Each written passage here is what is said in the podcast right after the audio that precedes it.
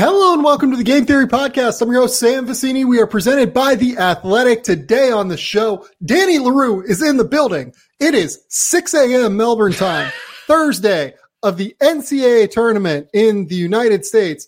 My body is breaking down as we talk. Uh, I am very tired.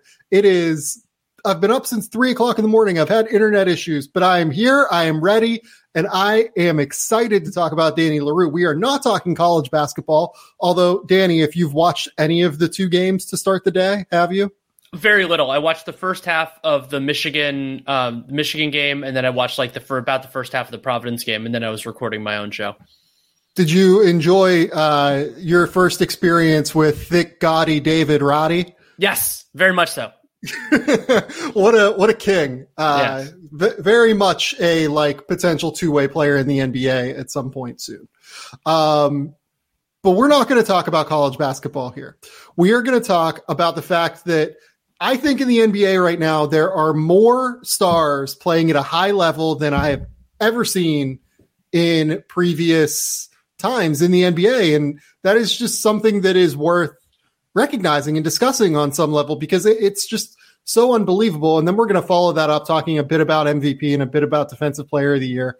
Shorter show today, more like 40 to 45 minutes because, you know. oh, come on. You don't want to do two hours. Your body's not going to completely, you know, not, your, your spine is not going to eject itself just out of pure frustration. It's going to, your spine is going to rage quit. But, but yeah, my uh, it's it's funny. One of my good friends in college, I lived with him for two years, Jeff. Uh, anytime we'd like go out like drinking, and then the next morning you eat something and you feel like your body uh, is about to like just hurl it back at you, like in front of your face.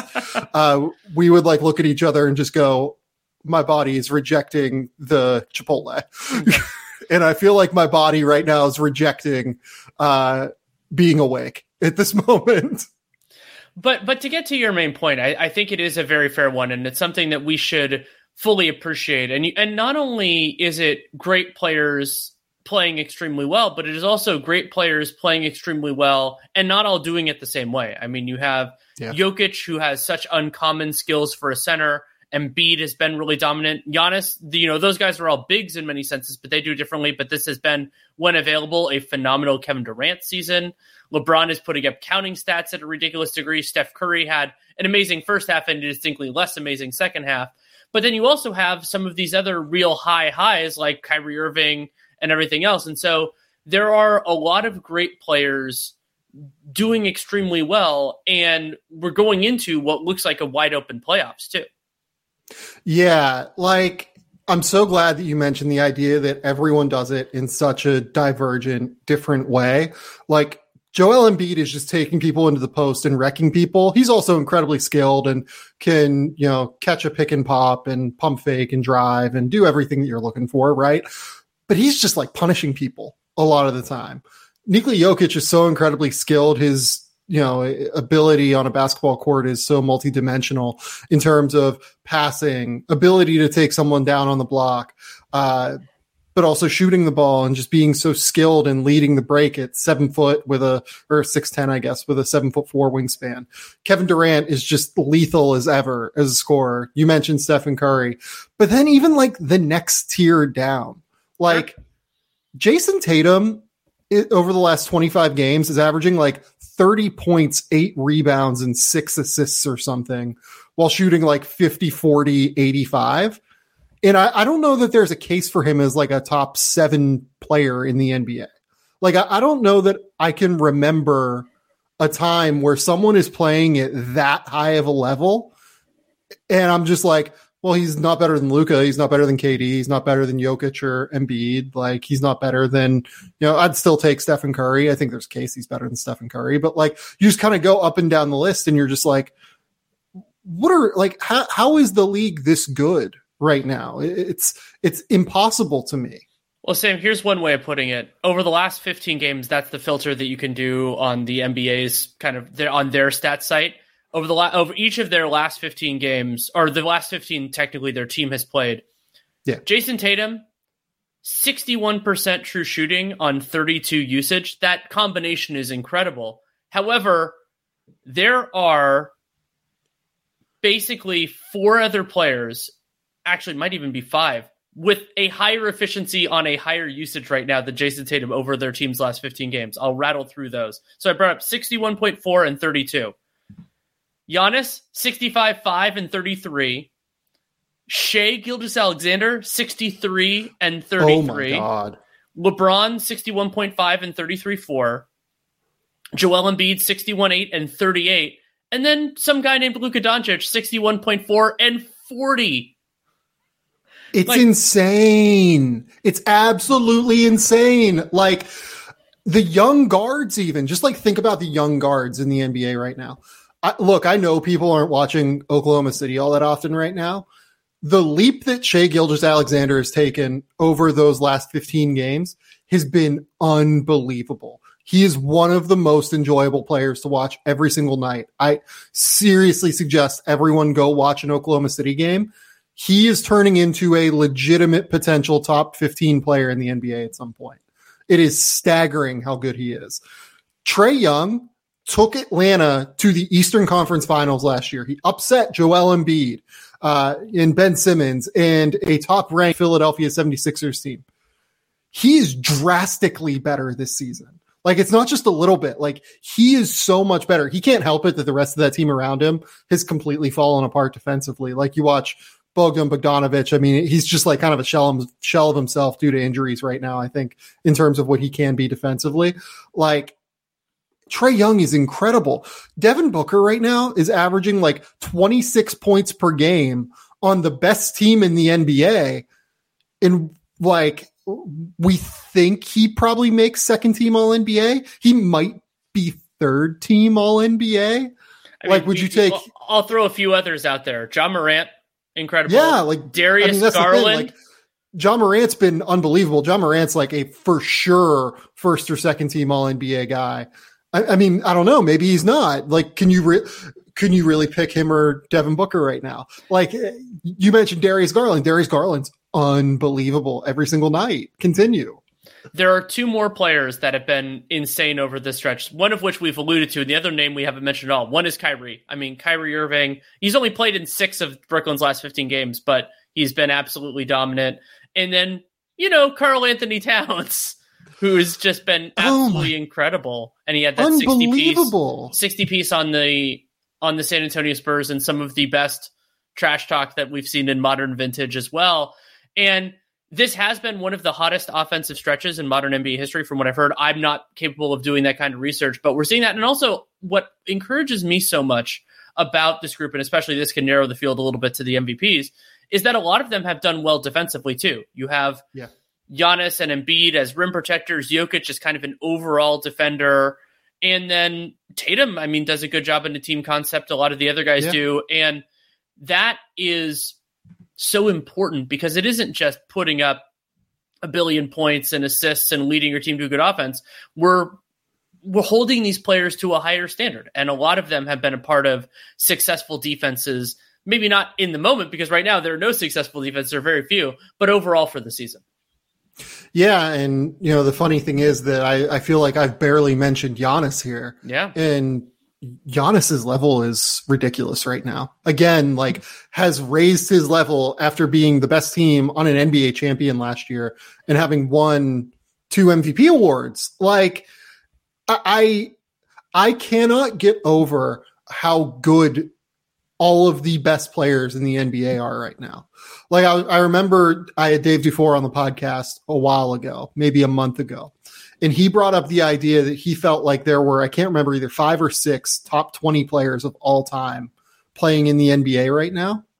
And I was like, you know what? Like we've got LeBron, we've got Kevin Durant. I understand if you think Luka is going to get to that level. Um, you know, I understand if you think Giannis is at that level um, you know, I'm uh, off the top. I can't Steph think of Curry, off, Stephen Curry, obviously as well. That's five. Like you really go through it. We're in that beautiful sweet zone right now of incredible emerging young stars that have been in the NBA long enough to like have developed that feel for the game, develop that polish to their game to where they have actually emerged as genuine NBA All Stars and potential superstars. we still have that crazy peak like level guys, and then we're kind of at the tail end of like the LeBron, you know, stars, and Kevin Durant has just like continued to be a superstar through his 30s, even following an Achilles injury. Oh, and by the way, we don't have Paul George and Kawhi Leonard right now. It right. is like the even crazier thing. Right, and there's a, there's a transition point. It. There's a transition point I, that Nate and I, Nate Duncan and I do these crystal ball podcasts where we kind of look two years into the future. And we were a couple of years ago, we talked about this weird point where the existing stars at the time, Harden and Curry and LeBron, were going to age out of peak stuff. Now they could, they're so good that post peak is still very good for them. And we yeah. wondered who was going to step up. And the answer has been twofold. One has been a lot of players really have, and that includes there was this weaker group then in their early to mid 20s that Giannis has, of course, stepped into being in the best player in the world conversation. Embiid has stepped into that conversation. And Jokic is, is incredible too. Those guys are all 26, 27 now. But then we're also seeing the rising players below them, which are really growing into roles. I mean, Luka is is younger than those guys as well, and a bunch of other players. And so the this the game is in really good hands, even as some of these stars at some point are going to age out. But part of what's so encouraging too is some of these older players, you know, Curry and Durant are in their age 33 seasons. They're really good shooters, and generally speaking, shooting ages well. And so I don't think they're. My guess is not going to be that they're going to be LeBron James because they're not cyborg sent from the future to rule basketball. But if they can be, if they can be very good players at 36, then that changes the shape of the league. Even if some of these young players are rising to take those spots. Yeah, like I've seen no evidence that Kevin Durant is going to slow down, like at any point. None. Uh, it, it's Kevin Durant coming back from an Achilles injury and being better is like maybe the most remarkable sports science thing that like I can remember. I like there there had basically been no player who had come back and not just like returned at a reasonable facsimile of himself, but been genuinely better following that injury. Kevin Durant is better. like it is it is insane the level he is at right now. Um Well, and I want to tie it back to another player you said we, we didn't talk about him enough. There is an argument to be made that this is Giannis Antetokounmpo's best offensive season. And it, I don't even think it's an argument. I think yeah. it is his best offensive season. I mean, because the year that he, um, his, I think that was his first MVP in 1920. Or no, sorry, that was his second one. Like he led the league in usage in 1920. Yeah, and then, but then, I mean, it, this is this is ridiculous. He has taken on a slightly larger role in terms of assists, and he's not turning the ball over as much. But it's also kind of all the other stuff. Like you, you bring up assists, but then secondary playmaking for LeBron for Giannis has gotten so much better that he's. Able to when they form the wall, he can pa- make not necessarily the easy pass, he can make the better pass, and that is a yep. really huge step forward for him. And last year, he was the best defensive player in the playoffs, and yeah. there is full reason to believe that he can be that again. And so we have this unbelievable group. And then the other thing that we don't have right now, which is so much fun, is we don't have the true super team. And part of that is yeah. the implosion of the Brooklyn Nets. Part of that is just the kind of the way these things are dispersed right now is that no team has more than two of these truly elite talents. And that makes this really fun too. It also gives those players the studio space to really shine. And if we want to get into MVP, it also changes the way you think about the MVP race.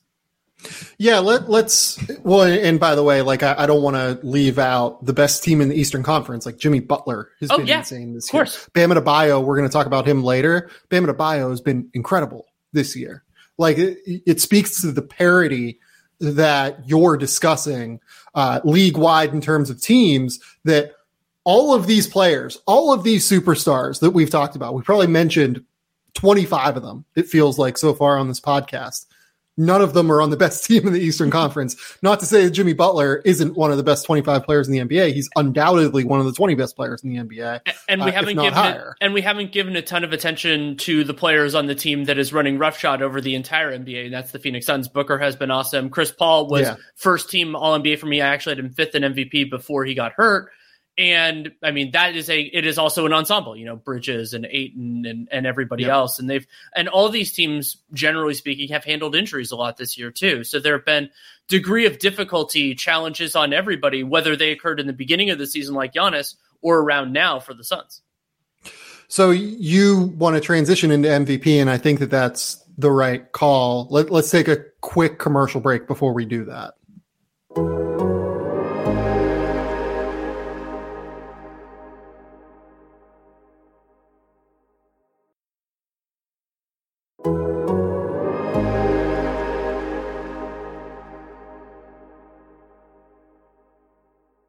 Okay, we're back. MVP is it's for so long it feels like over the last month been discussed as a two person race. At the end of the day, I think it probably is between Joel Embiid and Nikola Jokic. Both of those guys have just been so unbelievable. But Luka Doncic and Giannis are coming, and like I, I, I think we're set up for like one of the best MVP closes to the season that I can remember. I'm extremely excited about it because you have different cases for different reasons. My inclination right now, and I'm not willing to write off anything with Luka, is that his first his first stretch was so cold that it's going to be hard yeah. for him to make it up because somebody like Jokic, like Luka, has been unbelievable during the stretch. You know what? Jokic has too, and Jokic was a lot better during the beginning of the season. But I think it's a three man race. I've been beating the drum that some of the all in stats have been underappreciating what Giannis has done defensively. It's weird when a guy is listed as your power forward, but is also your primary rim protector. I think there's yeah. some limitations with that. But that is not meant to denigrate what the other two gentlemen are doing. And a part of what makes this competition between, let's call it the top three, so special is that what separates them from, let's say, somebody like Kevin Durant, and Durant's had a great year, but also he's missed a bunch of time, which is an important consideration, is the role within the offense. So that is, if you usage rate, as basketball reference defines it, is more about scoring and turnovers. Joel Embiid leads that of those three guys. But Jokic and Giannis have a larger distribution, playmaking part of the part of the offense. So you can get into a lot of these interesting factors, and it's what do you value? Is it setting up good shots? Is it elevating lesser teammates, or is it taking a already good team and making them historically dominant? And so you have all of that, and then there's the defensive component of it. And, and Jokic's case there is really fascinating, where they've fallen off a cliff whenever he sat, and they've actually been in the same ballpark as some of these other teams. So it is to me at this point in time, you can make a completely credible argument for all three of them, even if I think one of them has at the moment a better case. So let's hear it. Who, who do you have right now? And I want to be very clear. This is not writing anything off, like I just said. This is setting up to be the best close to an MVP race that I can remember in years. But right now, Danny Leroux, who is your pick for MVP? My pick right now is Nikola Jokic. I think that Jokic's role, he is the most valuable offensive player in the league. Whether we're talking guys who've only played 40 games or we're talking people who have played the entire season. I think that he has been the most valuable there. And, you know, the role within the offense, elevating lesser talent because of the absences of Jamal Murray and functionally Michael Porter Jr. for this year, he has had yeah. to shoulder so much of the creation and scoring burdens for this team. And the Denver Nuggets have been awesome offensively when he's been on the floor. They're they have basically a 118 cleaning the glass offensive rating this year, and that is better than Giannis. Giannis, the Bucks with Giannis have been very good, and that's better than the Sixers. And when you think about Jokic and the surrounding talent, and yes, each of those players has been missing. You know, Simmons missed the entire year and everything else. That is supremely impressive from Jokic. And then the question for me then becomes, well, has somebody else taken so much on the other end that it, it supersedes it? And to me, the answer is no. I think that Giannis and Embiid have both been really good on defense, and I think their cases are to be appreciated. And Jokic, the case is more how badly they've been with him off rather than they've been this unbelievable defense when he's on the floor, but they also don't have unbelievable defensive talent. So to me, Jok, I'm more persuaded by Jokic, and it's not like any of these teams is running and hiding. They've all been quite good. And if you want to do the like, I consider it more fair to talk about the net rating when these guys are on the floor. Plus 9.5 when Jokic is on the floor, plus 8.1 when Giannis is on the floor, and plus 6.8 when Joel Embiid is on the floor. So yes, part of what Jokic has done is elevating inferior supporting talent, but he's also elevated them more than the other guys have. I think this is such a such a ridiculous conversation that we It have is. to that we have to parse between these three guys who are all having like I, I can't remember a player finishing third in MVP because I think I would have Giannis third right now that is averaging 29, 12, and 6 basically while being a top five defender in the league. Like, think about how good that is. That's insane to me. I can't And- get past it. And I mean, you also have players that have been awesome, but over a shorter period of time. I mentioned that I had Chris Paul. Num- I had him in the MVP race before he got hurt. Kevin Durant, you know, because to me, part of value is also being on the floor. And there are reasons, you know, like Joel Embiid missed time with COVID. That there are arguments about how to count or not count that. But even if we're just focusing on minutes per game, being out there is extremely important because then these guys are so value. These guys are so good that the minutes they're not on the floor, they have to scramble to replace them. And some of that can be the context of the Bucks or whoever is beating their opponent so thoroughly that those minutes, and this came up in the one of the Curry Harden MVP arguments years ago. But these guys are also they're shouldering huge workloads and they're doing it for large amounts of minutes. And so thankfully, Embiid, Jokic, and and Giannis have stayed pretty healthy over the last little while. And so now they're getting in the mix for in terms of playing about as much as these other guys, and that makes it an even easier argument. It was already getting there though. Yeah, and it, it's hard because I, I don't want to necessarily just like be the guy who pays attention to like games played and minutes played and everything, but like if you're looking for a tiebreaker on some level, the fact that Nikola Jokic has played seven more games than Joel Embiid probably will end up playing 10 more games by the end of the year than Joel Embiid. I think like is a somewhat compelling argument. Like that's a big amount of time. Like that's like, and and it's not like I mean it was better when they had Drummond, but it's not like the Sixers have a cogent fallback. You know, like the the replacement Right. player concept is is important here. And you're also replacing them within the flow of your offense and defense. And there's no the the Sixers now have another way to get offense. They have Harden and, and Tobias Harris and everything else. But like you Yeah. can think about that for Denver, and that's a part of why Denver, you know, Jokic has this insane on-off difference. So that I mentioned they're outscoring opponents by 9.5 per 100 possessions. That goes, I think they're about negative 10 when Jokic is off the floor. It's one of the larger disparities I've ever seen. And so some of that's that like college basketball level disparity. it is Because like you, you do see that pretty often with college players because the difference between the best college players um and like the low end rotation players in college uh, is so much more drastic even than like the best NBA players and the worst NBA players. sure. The fact that Jokic is like that in the NBA is like unlike something like Danny said that I've ever seen. and and so I don't think that is the whole thing. And elevating a team, your team falling off when you're when you're not there, it, it's more an indication of how much you're you're helping. I think that's a good way of thinking about it. And it's also fun because these guys just don't really have the same kind of weaknesses like you're pointing to. Oh, they're you know some of the they're not necessarily scheme versatile defensively. Giannis is the most scheme versatile defensively, but a how much does that matter in the regular season? This isn't saying who is the best playoff player. That is not a part of regular season MVP. Never has been, never should be. If you want to give out a separate award, do it.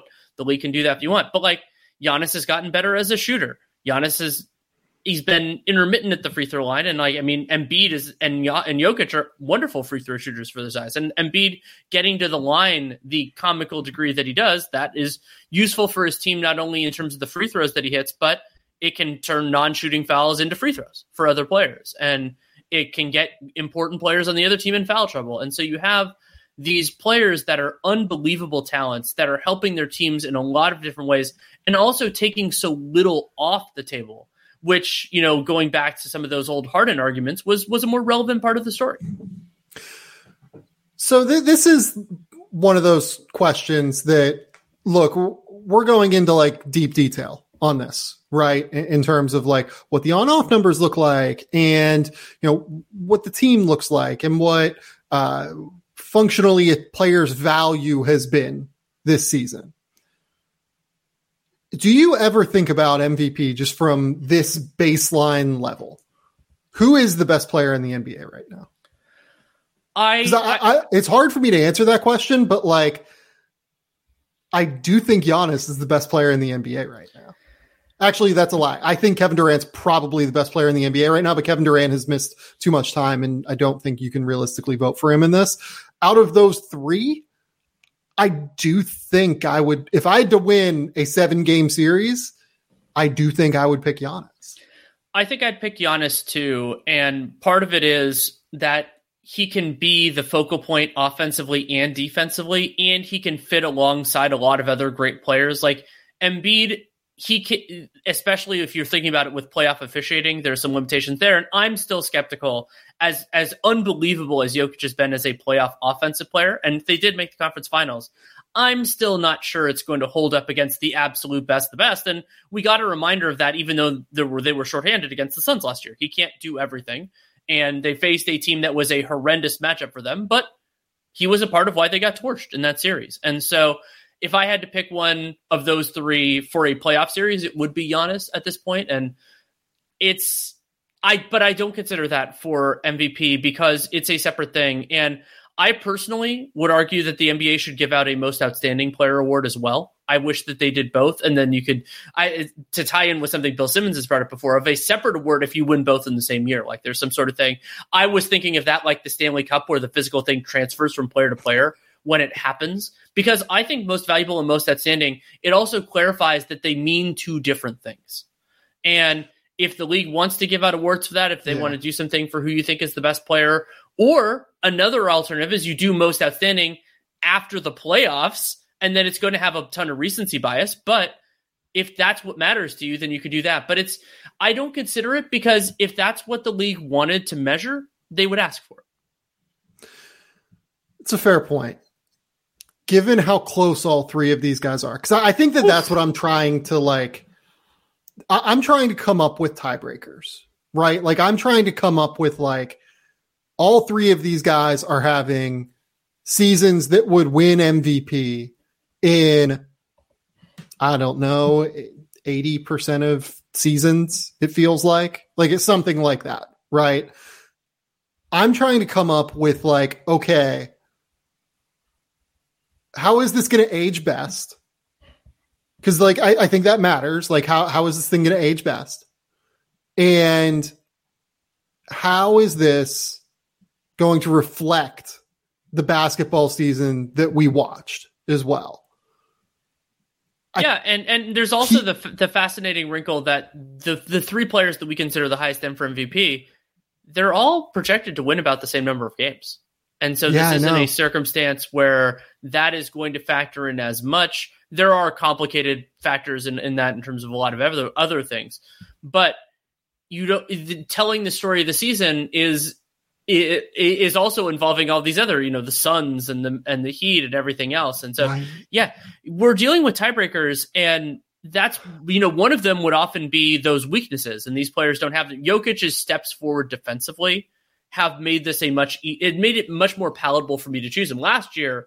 For me, it was more like he was great, but it was also you know he played a lot more and he was really good, and so it's like okay, you you're kind of winning it you're winning it in that way. But this well, year, think about just how much worse last year's MVP race was. Right, like th- there just were not as many reasonable, viable candidates. There were not, and and so like Luka would have. I think the season Luka is having right now would have been a genuine MVP like potential last year. It could have been, yeah. I'd have to, I'd have to really dig in on that and think about it. But it, it would be in the, it would be in the conversation. And I mean, you think about a couple years ago, there was this argument that Luka might be the most valuable offensive player in the league he's been kind of you know he he's been really better than that over some stretches this year and worse than that over some yeah. stretches. And Jokic has taken a step up and you know that and it's been it's been incredible. And the league is in a really good place but that doesn't make the choice any easier. Mm-mm. so who would you vote for right now?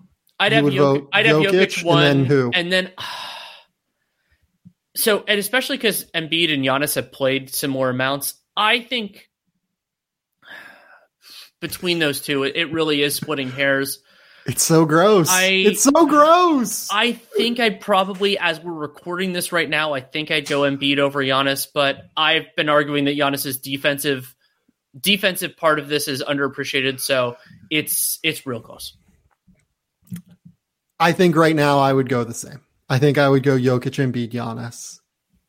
I the fact that Jokic has gotten so much better defensively, even this year than what he was last year. I think Right. he was good last year. I think he is genuinely like a not just plus defender, like a very good defender now. Uh, he executes their scheme perfectly.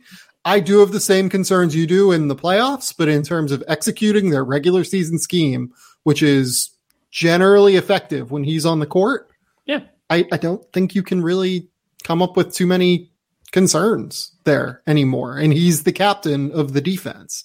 Um, Well, so I'll, I'll bring like, up I- I'll bring up one interesting point there. I was looking this up uh, as we as you you said you wanted to do an MVP conversation. One thing, like I, I'm sure there will be people argue that, and this is this is true that the Bucks defense when Giannis is on the floor, the Sixers defense when as we're recording this, when Joel Embiid is on the floor, the the Nuggets are actually in that conversation in terms of defensive rating when each of these players is out there. However, one consideration to think about for this is kind of why why and how are they getting there? And part of it is that right now the Nuggets opponents and Sixers opponents are shooting a lot worse from 3 and Bucks opponents are shooting worse from around the basket. And so I want to kind of I've been arguing that Giannis should be in the defensive player of the year conversation partially on this reason is that what do you do well? Why is the defense succeeding? Yeah. And Milwaukee they're doing the math problem. They're preventing shots at the rim. They're not fouling very much. They're doing all those normal things. And it's not Giannis and Brook Lopez. It's Giannis and Bobby Portis and Giannis and smaller players than Bobby Portis. Yeah. No, that's right. And, and, like, look, Bobby Portis has had a really good year. Like, he, Sure. I, I actually think he has been, for the most part, okay on defense. And he's shoot, he's averaging 15 points per game and shooting 40%. He is executing the scheme defensively. Let's go with that. He's not like a plus defender, but he is not demolishing the Bucks when he's out there at least. Uh, the Bucks' bigger problems tend to be like the bench units. I feel like with Right. defense, like they have no chance to stop anyone when their bench is in. It feels like um, you, you take even like one of Jrue or Giannis off the court, and it's just like, oh, this is a problem, especially Giannis. Um, I, I don't know, man. I think I would go Jokic, Embiid, Giannis right now. I think I would have Luka four, uh, fifth. I, I don't know. I, I mean, Well, and and hopefully those four or five spots clarify over the rest of the season. It would be hard for me to see somebody jump into that top three because those guys have played so well for such a large portion of the season. yeah, But like you know, Steph Curry had a great first half. He's fallen off, and now he's out. He's probably going to miss something close to the rest of the regular season. So there, there's a spot there. Kevin Durant missing time opened up that, and we'll have to see really where all that goes. And I am totally fine, you know, like giving the giving those extra spots to players who played really well over a shorter period of time, or players who played a little less well over longer. Like Jayson Tatum could potentially get on my ballot. Luka, of Yeah. course, could get on my ballot. LeBron is weird because I'm sure that the counting stats, those who those who prioritize that are gonna gonna make this argument that he's you know putting up crazy numbers. But also part of that is that they've been sacrificing defense and that as as good as he has been, it hasn't elevated the Lakers because look at where they are. And yeah. I, I mean, just even thinking about like the forward race for All NBA. Oof. And and like, Like, I- and and I think of forward. I think of that, and this gets into a whole other can of worms. I personally, I'm more aggressive than I think most of our media brethren. That all NBA to me is all most outstanding, not most valuable. So as long as you Yeah. played half the season, so then you get into the point of it's like, okay, if you don't care about minutes played, has Kevin Durant been better than Giannis, than Jimmy Butler, than some of these other guys? Because you could say he's not in the top end of the MVP race because he hasn't played enough. But if you think about the All NBA criteria as straight up most outstanding, then you start to have this whole argument. You relitigate it with different criteria.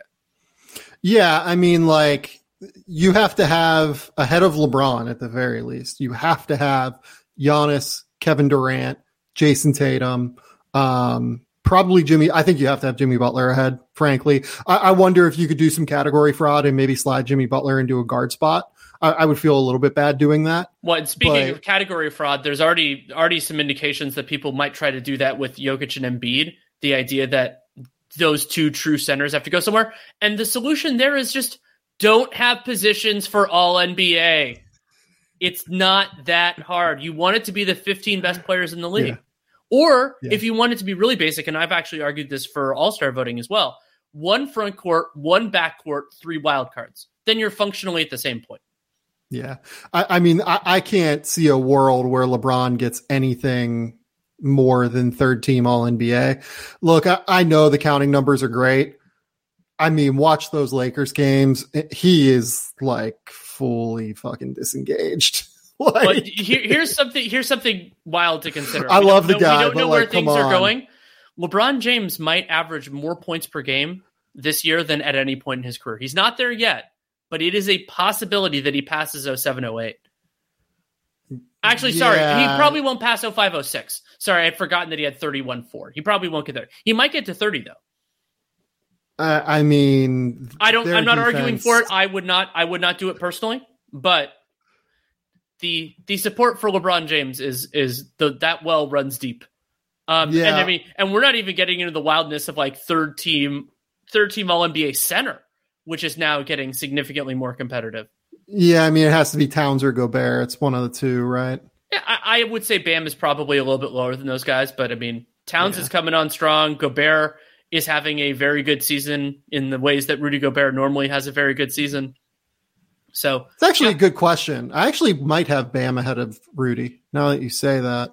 Because Bam is a better, more versatile offensive player than Rudy. Like, I I know that the screen assist mafia is going to come at my head for that. But, like, I, mean, just in terms of being multi versatile, in terms of being able to pass, run dribble handoffs at a high level, initiate offense in a real way, like, I don't know. I don't really see a real argument for Rudy over Bam. Do you? Offensively, particularly.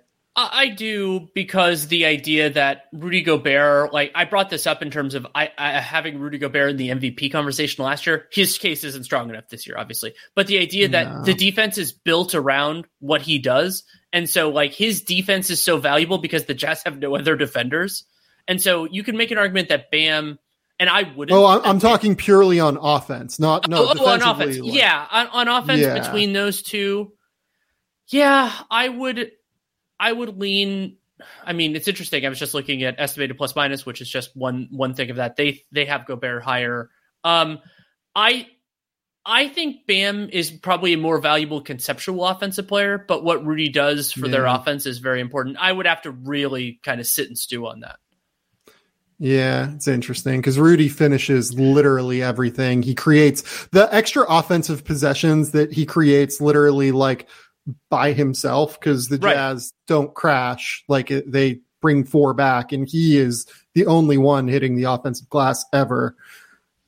Uh, maybe, maybe I'm wrong. Maybe Rudy does have a real case ahead of Bam. I, I can't. The amount of time that I'm going to have to spend when we do awards on third team All NBA center is going to be intensely frustrating. But this is it's a good problem. It's not like a oh no, we have to find somebody who's worth it. No, there are multiple viable contenders. You talked about the nastiness of the forward line. We haven't even mentioned Yeah. DeMar DeRozan, who's having this unbelievable year. And there are going to haven't be also, mentioned Donovan Mitchell either, who's having Yeah, a, he's right. who And has taken a real step forward. I mean, this to me, this will be one of the strongest All NBA classes we've ever seen. Yeah. Um, Oh, and by the way, we talk about all of this great like talent across the league. This is one of the best rookie classes we've seen in years. And Like- we also have numerous high level players who could be in all NBA and best player in the world conversations who haven't played at all this year or have played very little. You know, I Kawhi know. Leonard. It's And where where in the world does a healthy Zion Williamson fit into all of this? It's, oh my god. I mean, we're we're heading for a very good place, and the unfortunate reality in the NBA, as in every professional sport, is that you're probably never going to get everybody available all the time. But the pool of quality is so incredibly high, and the hope is that a lot of it will age reasonably well, and that these players will have a long time to play at this level or continue to improve. Yeah. No, I, I honestly hadn't even thought of Zion. And I think we all think that his upside is that of being a top five player in the world at some point. Yeah. Like He averaged 27 and 12 or 27 and 9, I'm sorry, as a 20 year old last year. And like, and that even understates what he did the second half of last year, which was yeah. like Point Zion was truly special. And so I'm, I'm looking up. So last year's Zion, last year's splits for Zion after the All Star game, because that's just the the I'm I'm doing this quickly with Basketball Reference. 65% true shooting, 32 usage rate. And like and I, I could and their their offense was ridiculous and everything else. Like he was the most he was again in that kind of ballpark of like the role within the offense, and they were great. And I mean, yeah. it's there. There are so many phenomenal players, and also like I think generally teams are better run now than they were before, and also they have a, a from coaching, from a development standpoint, a better understanding of what you need to put around those players. There are fewer circumstances, definitely still some, where these players are being held back by terrible mm. roster construction. There's still some, or coaching as well, because I think yeah. there are fewer bad coaches now as well. There are fewer. There's still some, but um, and and there that is also there are plenty more that I don't love in the postseason than I don't love in the regular season. But those are different constructs. Yeah, yeah. We'll uh we'll talk about that maybe in the postseason when that comes because it will come. It will uh, come. for one team, one team in particular at the top of my head. Uh, defensive player of the year. I want to talk about that for five minutes before we get out of here. Uh, because I think that is a very strange race right now. It to is. me, the two best defenders this year in the NBA have been Draymond Green and Bam Adebayo. Uh, I would say the third best defender has been Rudy Gobert. And all three of those players have missed significant time. Draymond more than any of them followed by Bam, followed by Rudy. Uh, they've missed, you know, decreasing amounts of time. I would have look in, in, like a pure vacuum. I would have Draymond Green number one. I would have Bam Adebayo number two. I would have Rudy Gobert number three in terms of like on a per minute basis, who I think has been the most impactful defender in the NBA. I, I, I don't know. I don't know how to vote for this. Like I, I genuinely do not know how to vote for this because on top of that, like the best defensive stretch I've seen from any team this year was probably Golden State to start the year. The second best defensive stretch has been the one that the uh, the Boston Celtics are, are, in the midst of right now. Um, they've been incredibly good basically since they got Derrick White, and you have to have someone like you have to have Marcus Smart or Rob Williams like in the mix. I think at the very least, um, it, it's it's an unbelievable. It's a really weird defensive player of the year vote. I think.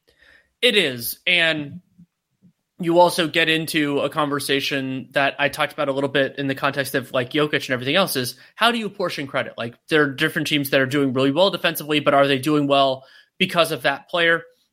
I agree with you that I think Draymond Green per minute has had the best defensive year, but I also don't know like so from MVP I know how I calibrate on minutes played and all that because it's value. I've never really known for sure whether defensive player of the year is most outstanding defender, most valuable defender, or some weird hybrid of the two. And then there's also the question with Draymond of is there a minimum, even if it is most outstanding, because he's maybe going to play half the year. Like that's yeah, that's really kind of the conversation that we're having, and you can argue that half the year isn't enough. Um, my my inclination right now is that I brought up how Bam is kind of more valuable conceptually and sometimes than he is actually. I think that's true for my for Miami defensively as well. Like Gobert, he the Jazz when he is on the floor are doing the things that Rudy Gobert affects extremely well. And he's the only guy who can do that. I mean, Hassan Whiteside can at, t- at a to a lesser extent when Gobert is not on the floor, and you can see the drop offs in those things when Gobert is out there. I I like to do that because it's easier to apportion that credit than it is a team concept. And Miami, in particular, they play a few, of course, below average defenders, but generally speaking, their defensive caliber is higher. And so it's harder to say this is yeah. Bam versus this is Jimmy Butler or PJ Tucker or when he's available, Kyle Lowry and all of that. I mean, and they have a they have guys like Caleb Martin who have done a who have done a really nice job defensively as well. So yeah. I'm I'm partial if we're saying that Draymond Green is either in, inadmissible or has to be downgraded because of his availability and even his availability yeah. relative to the other two. So like we're doing this games played as we're recording this. Draymond Green is at 36, Bam is at 45, Gobert is at 54. Like that is yeah. a huge difference. That isn't just it is. a few games and minutes played for all of them is in the same ballpark. I would it's literally an extra like like Draymond Green has played 36 games. Rudy Gobert has played 18 games more than Draymond Green. That's half of the amount of games that Draymond Green has played this year. Exactly. And and That's so you hard. have you it, it is really hard and you as you mentioned there are a lot of other players that could have potential cases. I'm not as sympathetic. We brought this up in terms like I, I know 538's model has Jokic at number two in terms of defensive Raptor. I'm not. I'm not particularly sympathetic to that. I think that that's more yeah. how much they've fallen off. I think he's been very good, but not not in that sort of a sort of a conversation. But it is wide open, and the beauty of defensive player of the year is that it might do what I've always said MVP does in the last month and a half of the season, which is we agonize and agonize about two months out, maybe a month and a half out, and then it clarifies because. Yeah somebody plays, somebody doesn't, somebody looks really good. Because remember, we're evaluating this at this point with between an eighth and a sixth of the season left. And so yeah. that matters. And some would argue it matters more. I say it matters exactly the same amount as the ones that preceded it. So if we're saying that Gobert and uh, Adebayo are close, and I'm I haven't done all my digging, but let's say that's let's say that for the scope, one of them is probably going to be better than the other over the remaining time and there we go. Yeah. That that it might end up being that that basic and it, it's also like whether you want to talk about all defensive teams or even the ballot like how do you apportion credit for some of these really good ensemble casts the celtics are a phenomenal example of that of just like okay yeah. robert williams is doing these things well but also they have a lot of really good defenders and like there was a year i think boston led the league in defense and i didn't have any of their defensive players on on, on my on my defensive player of the year ballot. Like that can happen, and maybe well, and under- oh by the way, like we haven't mentioned Giannis in this conversation yet, right? Either. And I think Giannis isn't. To me, he deserves to be in this conversation because again, it's the apportioning yeah. credit. The, but what the Bucks are doing best defensively is the stuff that he contributes towards. And so yeah, he's yeah. he will. And I mean, um, Nate has brought up Jaren Jackson in this conversation. I know some would support Jarrett yeah. Allen being in this conversation. And there are a lot of the, and also the growth of these other players as defenders, but it's a, it, it, it's hard. It's a very challenging conversation. Yeah, I would personally have Jaren Jackson like just in the next grouping of players. Like I'd have him with like the Rob Williams grouping and the Jared, Jarrett Allen grouping and the um, Evan Mobley grouping, for instance. I think he's in that conversation as well. Sure. Um, it's hard. Like you know, a month ago, I would have said Mikal Bridges, and I, I, don't know that I feel that way anymore. Like, I think he would be first team all defense for me. Well, and, like, and I, I think my two guards a, would be him and Marcus Smart, but like, there's also a challenge know. of reconciling best defensive player, like you know, in terms of guarding their assignments versus a team construct. It's a whole bunch of different stuff. It's, I mean, and yeah. defense is harder to quantify and evaluate than offenses because at yeah. least I, I mean, and and you can get into there and defense. There's a larger propensity for things that are harder to control being credited to individual player. It's it's it's really hard. Well, even even not even not even statistically, sure, right? Like oh, even yeah. while just watching tape, right? Like you know, you see a guy close out too heavy, a closeout gets attacked by a ball handler, center has to help over guy attacking the closeout hits the dump off back to the center's man. You know, power forward pushes down from the top of the paint to try and contest that shot. You know, center or, or, hits the wrap around to the top of the key, and you're just like, okay, like we can't really apportion credit here. Or you I'll give you, I mean? I'll like, give you an even more really basic one. Center steps beyond the on, initial fuck up. Center st- steps out on driving point guard, contests the shot, doesn't block the shot, doesn't get credit for the block. The man that and but because the other teammate blew the assignment then because he has to do that and makes the right play, his cover gets an offensive rebound and putback, which then counts against your counts against your defensive rebounding and counts against your um, field goal yeah. percentage at the rim. It's a proper yeah, and it's allowed, and so it's like all of that stuff. And if you play on a team that does enough, that does enough. But then you can also say over the course, it's it's, it's there's so much. I think that on my ballot right now, I would have I think I would have Rudy. I think I would have Bam, and I think I would have Marcus Smart. I think those are the three that I would have. I, I Marcus think, Smart has literally played twice as many minutes as Draymond Green this year. I, I like I just kind of can't get past that. That's too right, much. Yeah. For right now, I think I would have Draymond off my ballot. He's just played so little. I think I would go Rudy one, Giannis two, Bam three. But I would really when when I actually do words, I will spend some real time on it. Yeah, uh, and I get that. Like it's a hard. This is this is a tough year. This is a really really tough year for defensive player of the year, and it's because of all the missed time. Um, speaking of missed time, we have not done this in a while, and I'm very glad that we got a chance to do this. But uh, I'm very tired, and I have. Oh, and, and you, have, but you have a light. You have a light four days ahead of you, so that'll be nice. You can recover. I do, and I will be up at three o'clock in the morning every single day to do that. Um, Danny, tell the people where they can find your work. Tell the people uh, what's going on. Tell the people what's going on in your life. Like it, we didn't even get a chance to catch up. Like tell tell them, you know, how how are things in the Bay Area? Thing, things are great. Uh, weather is getting a little bit warmer, um, though San Francisco it's still mid 60s Fahrenheit. Sorry, you're now in Celsius land, which is fine. Um, Still I haven't I've- figured that out yet. have have a lot going on. I mean, so Nate and I, Nate Duncan and I, are doing Dunked On and Dunked On Prime. So it's a mix of a subscriber model four times a week, and then public episodes as well. We also do Spotify Green Room, which are conversations kind of like a call-in radio show, which is really fun. And then we call live games on um, NBA League Pass. It's called the NBA Strategy Stream. It is every Monday. I don't know if it's Mondays in Australia. It's probably Tuesdays in Australia, but we have really good matchups. Um, we're still doing that throughout the rest of the regular season.